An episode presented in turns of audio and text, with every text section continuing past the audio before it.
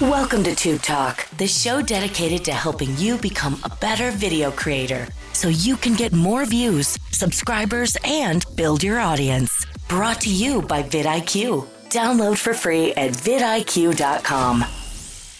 Oh, yeah. Welcome back to another episode of Tube Talk presented by vidIQ.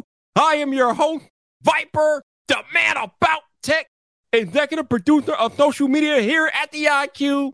And this week, I had to go out and pull a special favor. I had to bring back somebody that has not been here for a while, but you know his voice.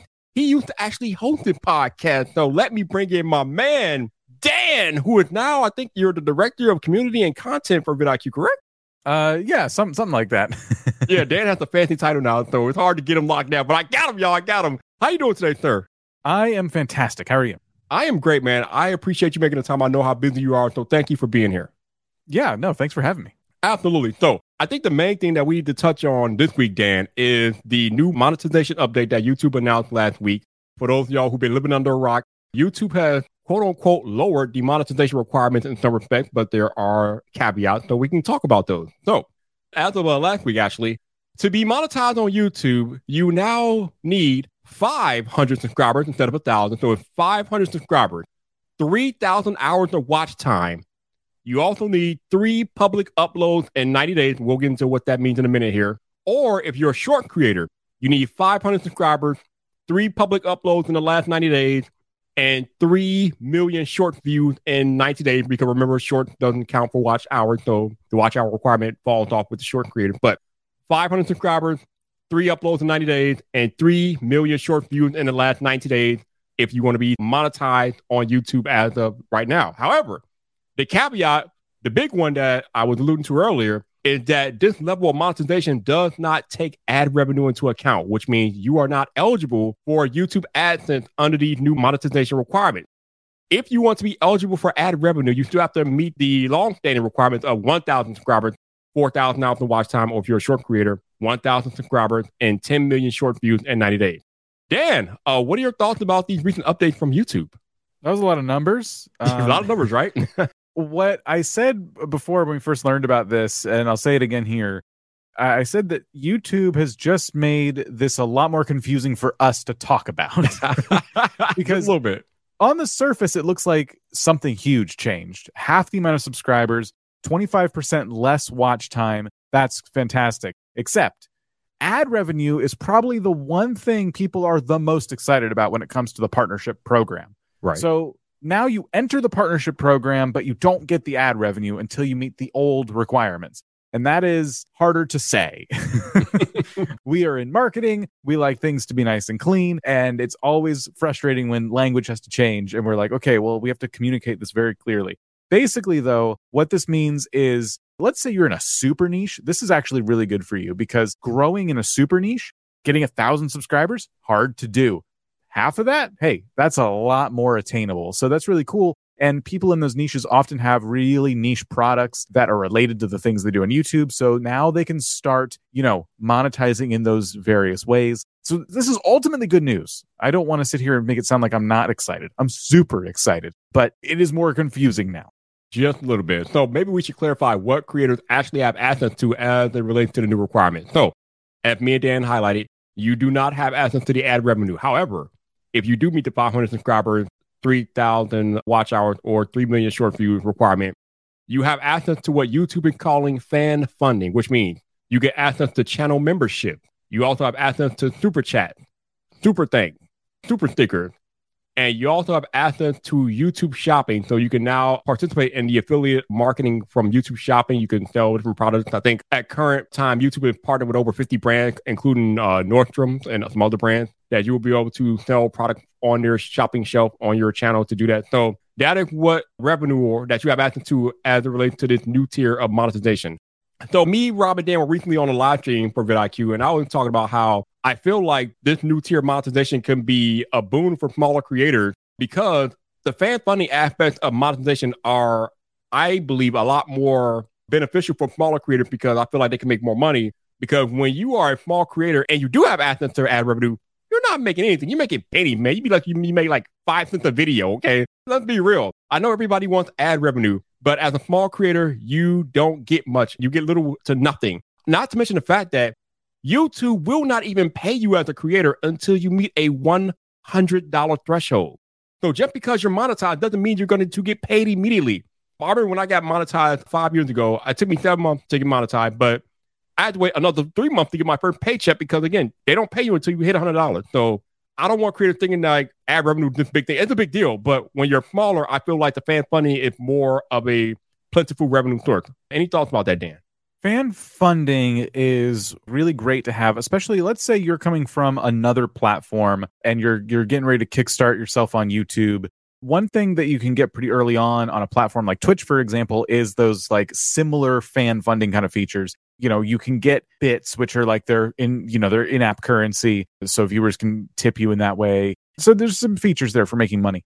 Now more creators on youtube can do that. But the the one thing about it is that every time you set something like that up you are asking your audience to give you money. And that's okay to do. A lot of people do it but when you ask for something like that, a lot of times there's an expectation of, okay, well, you're going to provide some kind of value, something in addition to uh, like the content I'm watching. I'm getting something else now that I didn't get before.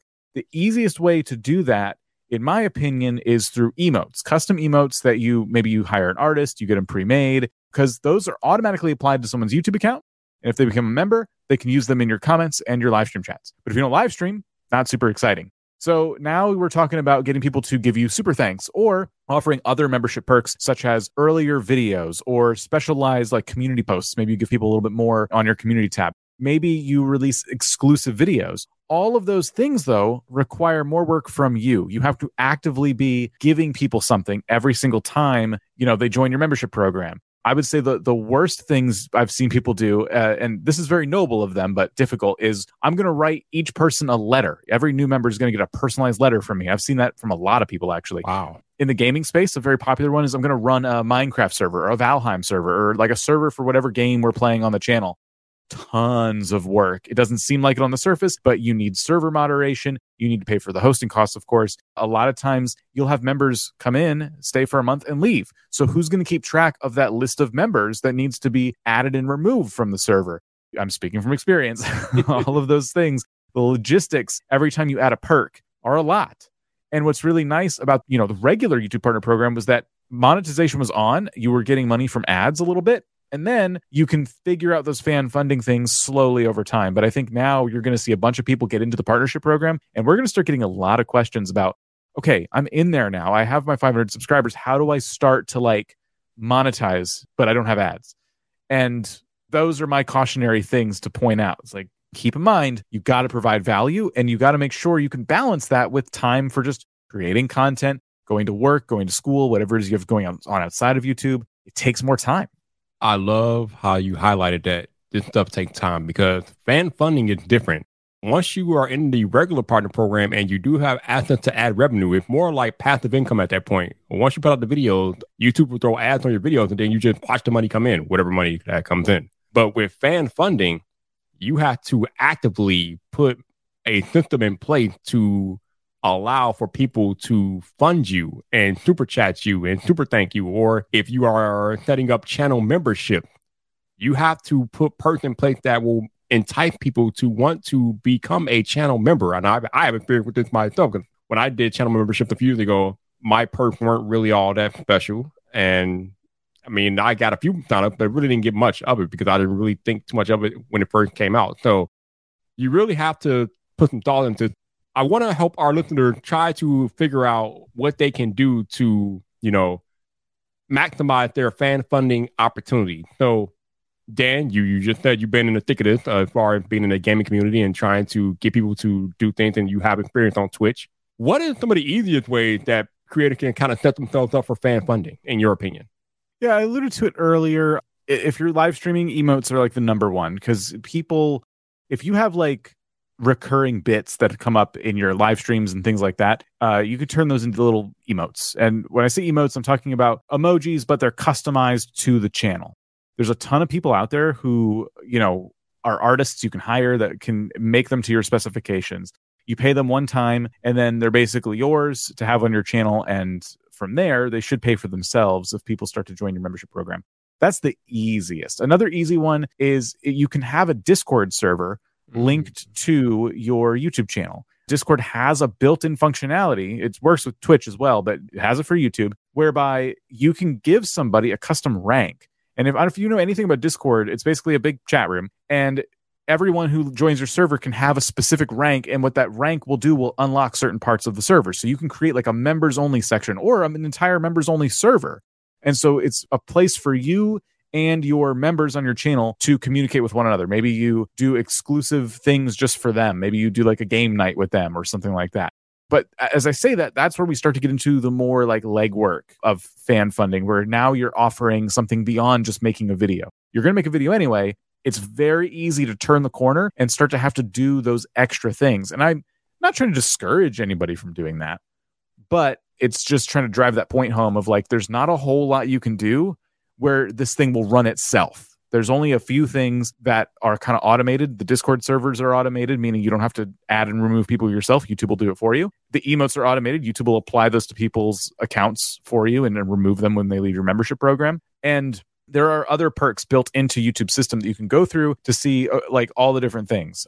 I would say one frustration, I don't know if this has changed, but if you want to give people a members only video, you can absolutely upload a video and tap members only and it just goes to them if you want to give people a video early, as I understand it, you can make it members only, but then you have to manually go in and make it public to everybody. So let's say I'm I'm going to give you videos a day early as like a perk. That doesn't sound like too much of a challenge, but then you have to remember to post the video publicly after it's already been given to members. And I don't know if that hurts. I've never tried that. So I don't know if that hurts your initial surge because the video is already technically live so does YouTube take it from when it goes from member to public? Does YouTube take it and go, hey, you know, regular subscribers, here's a new video? I'm hoping they do. They do it for unlisted, so I don't know how that would be different. But again, it's just a matter of trying to balance your time that you have to do extra things and your time you have to do everything else, you know, make YouTube videos and all that fun stuff. Yeah, that's kind of like the way from soup to nuts. Here's the easiest way and then the most difficult ways, uh, which include you can do anything for your members, honestly, but that's when it gets like, how much are you physically willing to do for this group of people? So something came up, and maybe you can help me with this because I'm not really sure. As it relates to putting out members only content, if it's only for the members and you and you get them access, that does not count towards watch hours in the algorithm, or does it? I actually never thought of that. I don't see why it wouldn't. I mean, these are still viewers on YouTube. They just happen to be paying for some access to the video. Then again, I don't know. Um, I've never even considered. It's a really good question. Okay, I'll have to I'll have to take that to YouTube. And that that's something that came up. Somebody was asking, uh, does members only content count towards the algorithm? I'm like, technically, it's not in the algorithm, though. I don't know if it will count towards the watch hour. But you will have to we'll have to get more information out about that. This episode of Tube Talk is brought to you by vidIQ's Channel Audit Tool, a sort of report card for how your YouTube channel has been performing. When you're in your YouTube studio, the channel audit tool can be found on the left hand side once you've installed vidIQ on either your Chrome or Firefox browser. As long as you've authenticated your channel, clicking on Channel Audit will give you a bird's eye view of your videos from the last 30, 60, or even 90 days. I personally use this tool to look for patterns with my content. What types of videos are currently getting the most views per hour? Which videos drove a lot of viewers to subscribe? What types of videos are my competitors creating and how do mine compare? What are the search terms bringing people to my channel in the first place? And if this is sounding like a lot of questions, well, that's probably because I ask too many questions. But that's why I love this tool, because I can get answers to all of them and more. You can access the channel audit tool for free when you download the vidIQ extension at vidIQ.com. The other thing that I failed to mention, and let me highlight this now, is that these recent monetization changes only take effect in these five countries as of right now, that being the US, the UK, Canada, Taiwan, and South Korea. So unless you're in the US, the UK, Canada, Taiwan, South Korea, you won't see these changes on your end until YouTube rolls them out to your respective country. But those are the countries as of today where YouTube is rolling out deep updated monetization requirements. So just be aware of that. As far as when you'll see them on your end, uh, YouTube is doing a gradual rollout. I saw something from the creator liaison that said that they are trying to have it rolled out by the end of the month. So it's not going to be something that you'll see immediately on your end. I think when you are eligible, you'll receive an email from YouTube asking you to apply. And then that's when you'll go apply for the update and uh, be eligible for your monetization. The other thing that is important to note is that once you are in, let's say you get in under these lower requirements for YouTube, when your channel then becomes eligible for the regular monetization, you will not have to reapply. You will just be automatically, uh, your channel will be upgraded into the regular partner program. So it's not like a separate application process. Once you get the 500 subscribers, 3,000 hours of watch time, you'll be in the YouTube partner program. And then when you hit 1,000 subscribers, 4,000 hours of watch time, you'll then receive that ad revenue. So that's pretty cool. I like that. There's no separate process. It's just automatic upgrade and you're good to go. Yeah, really nice move from YouTube there, not having you like reapply. They basically approve you ahead of time. And then, yeah, as soon as you meet those requirements, ideally, you'll start seeing those buttons light up. They're like, hey, turn on ads across your channel. And, you know, then things will be like they are for every other creator over a thousand subscribers who's monetized, which is really nice. The other interesting thing that I just realized about this particular point of fan funding monetization is that you really can't compare. Well, people will do it inevitably, but you really can't compare your channel monetization with somebody else's because it's completely fan funded. So basically, it just depends on how supportive your community is towards you. Because a lot of times we like to compare with the regular monetization. We like to compare CPMs and how much one niche is making as opposed to another niche. I mean, we even make content at vidIQ about that. But in this particular situation, that doesn't apply. It's all fan funding. So if you are engaged with your community and you provide them value on a consistent basis, they will be more than willing to fund you. I remember when I first started out five years ago and I was not monetized. I had people in my my fandom in my community like, "Yo, when can we monetize you? Or how can we support you?" And at that time, I had opened up something that was similar to Patreon called Buy Me a Coffee back then. So that was a way for them to donate to me because I was not eligible on YouTube as of yet. But now YouTube is handling it themselves in platform. And once you reach those threshold for the 500 and 3,000 hours of watch time or 3 million short views, now your fan can fund you directly. However, Remember, nothing comes for free, you all, which means when you get fan funded on YouTube, YouTube is taking their cut. So every super chat, every super thanks, every super sticker, YouTube is taking 30%. Don't think you're just get money sent to you. It ain't, it ain't working like that. It's not working like YouTube's the bookie out here. They, they gonna get their cut, y'all. So just be aware. it is nice though, like when compared to other platforms, YouTube, I would say, is one of the more generous there are other platforms out there that uh, are newer, up and coming, that offer even better, uh, you know, splits. But overall, YouTube is very established. And for them to out of the gate do a 70 30 split with everybody is great. I mean, content creators are the ones doing all the work. We're making content. YouTube is not directly paying us for that content, especially when we first start out. And it's nice to have forever, like every single partner who gets in this program the 70 30 split where you take 70% of everything that is made. This is also a way for YouTube, like you mentioned, buy me a coffee. Like, this is a really good way for YouTube to start to discourage, in a way, people from going for those services. Like, hey, why would you use that service when people already have Google accounts? They already got their Google Wallet set up. You know, they can just pay you directly from YouTube and you don't need to do buy me a coffee because now all you need is 500 subscribers and 3,000 hours. Absolutely. So another question I've been seeing out there as it relates to this particular update, people were asking are live stream hours, watch hours counted towards watch hours for monetization? And yes, absolutely. I've told you guys many a times on the live stream, if you want to kind of accelerate your watch hours, uh, you should be looking into live streaming. That is the, literally the fastest way to accumulate watch hours on YouTube. So if you're not live streaming, I would highly recommend you look into it. And on the other end of that note, if you're looking to accelerate your subscriber growth, you should definitely be looking into YouTube Short, which I know Dan's a fan of, you know, because YouTube is putting shorts all over the platform and they're pushing them heavily. And I was talking to somebody about, about this earlier, but they're literally the express train to growth on YouTube right now. YouTube short. I'm not saying that you have to become a short creator. I'm just saying that if you want to accelerate your growth, there's an express train and it's literally called YouTube Short. Put one or two out there, see what they do for your channel. And man, if it works, then maybe you can like uh, plan a content strategy around YouTube Shorts. But they're out there and they're not going anywhere. Yeah, shorts, every time they come up, there's always a few people in the audience who are like, well, I don't like YouTube shorts. And I don't know, I never know if they mean that from a content creator perspective or a viewer perspective. Maybe it's always both. But yes, like if you're looking to get that 500 subs and you have content you feel like would do well on shorts, that's a fast track there. The watch hours from shorts will not count towards the watch hours you need for Correct. partnership program, which is a good note. But it could help you one practice just content creation as a whole maybe you can practice storytelling because you only have 60 seconds to tell a story and get someone to stop scrolling and you will start to introduce people to who you are will they come from shorts to watch your long form content generally speaking, it's a tough sell. Shorts viewers just have different interests. They like short videos, but it does happen. And I like to think of it ultimately as just a, a good way to round out your channel. If people watch your long form videos, I feel like they're really likely to watch your shorts. And if people watch your shorts and they see one of your long form videos, maybe that title and thumbnail, maybe they have a time that day and the title thumbnail really hit with them and they're like, I've seen that guy before and I'm going to watch their long form video now.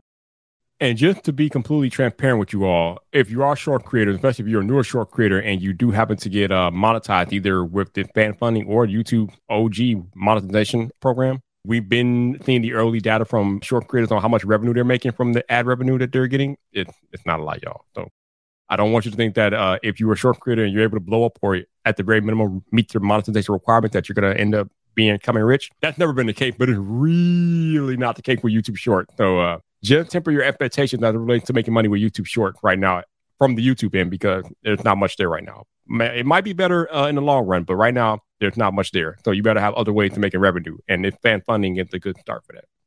Tens of cents. is it even ten or is it five percent? I don't know. Five of cents. Yeah, five percent. Uh, Dan, is there anything else that we need to hit on or talk about as relates to this new monetization update, or do we serve them well here? I think there's like the one final note on this is should you be doing it? Should you be excited about this for your personal channel? And the second you unlock it, should you be going all out trying to get your viewers to pay you money? Mm-hmm. And I would say that at 500 subscribers, 3,000 hours of watch time, that represents to me, in my opinion, a channel that is at the early stages of their YouTube journey. And if you feel like you've been doing this a while, but you only just hit that, I would then say that even more so, that still represents a creator at the early stages of their YouTube journey because we want you to be at 1,000, 10,000, 100,000 subscribers. We want you to get you there. And the one thing that can really pull focus from creating that really high value content that gets to even more people is worrying about how you're going to monetize your current content, your current audience.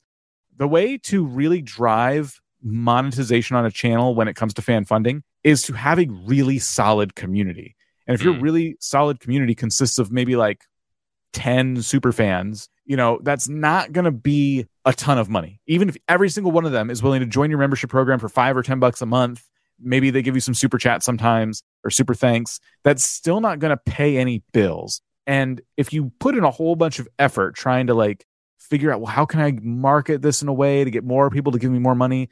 That's effort you could have been spending on how can I get my video out there to more people? What can I do to improve as a content creator in general? Because that's going to grow that community. That's going to equal more money.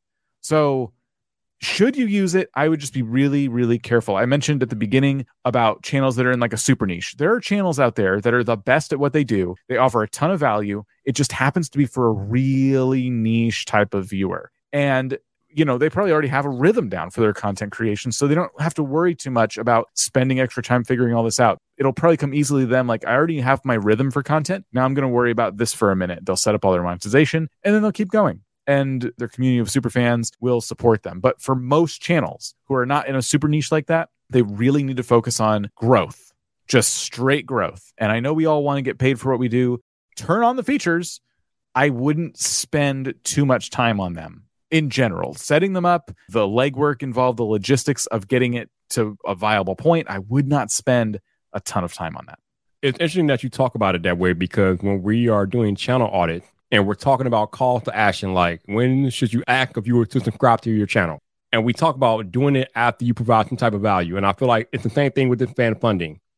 This is for creators, as Dan alluded to, in the beginning stages of their YouTube career. And the question that me and Dan probably are both thinking have you really been around long enough to provide sufficient enough value to ask people to start paying you money? I, I just it gets a little murky because then we can you might have your objective question, your your your your morals. You know, you don't know. I'm not saying don't do it. I'm just saying like really have in mind what you are doing to provide value to your community before you really start going about asking them for money because why should they pay you? It's almost like why should somebody watch your channel? Like, what value is it providing to a viewer? Why should your community start paying you money? Like, do you have a good reason? Are you doing something that changes their life? Are you teaching them something? Are you providing them value on a consistent basis? And does that value warrant them coming out of their pockets and donating to you. Like you gotta add, you gotta be realistic. I think that's the big that's the big word. You have to be realistic about your your revenue expectations within fan funding. And as long as you can be realistic about it, I think uh, that's a good way to be. Yeah, you hit the nail on the head there because you already have to answer the question why should someone watch my video? Now you got to answer two of those questions. Like it's already really hard. When we ask people that question, they haven't quite figured out their content yet. They don't know what to say. They're like, uh, Yep. because I worked hard on it. Like, no, no, no, no, no. What do they get from watching your video? What's the, what's the takeaway? And that took me a really long time to understand. Even as getting to my early adult years, I people would try and explain content creation to me like that, and I I couldn't quite understand. I, I was just insulted by it. You know, like, what do you mean? I'm I'm really good at what I do. You know, they're like, that's not what I'm saying. I'm saying, what do they get from watching it? Well, now you have to do that twice. What do they get from paying you money? And getting someone to part with their time is really tough. Getting someone to part with their money Ooh. is extremely difficult. Yeah, that's another conversation entirely. But uh, Dan, man, it's been so good having you back on the podcast, my dude. Thank you for being here. Yeah, thanks for having me. It was great. If you guys want more Dan, you can usually find him on Tuesday mornings on our channel Audit live stream. So definitely go check out the YouTube channel. Uh, it'll be down there in the description or in the show notes as, as everything else. And uh, yeah, check us out. But you know, your boy Vyyyper will be back here next week with another episode of Tube Talk presented by Vid IQ. We hope you enjoyed this episode of Tube Talk, brought to you by vidIQ. Head over to vidiq.com slash tube talk for today's show notes and previous episodes. Enjoy the rest of your video making day.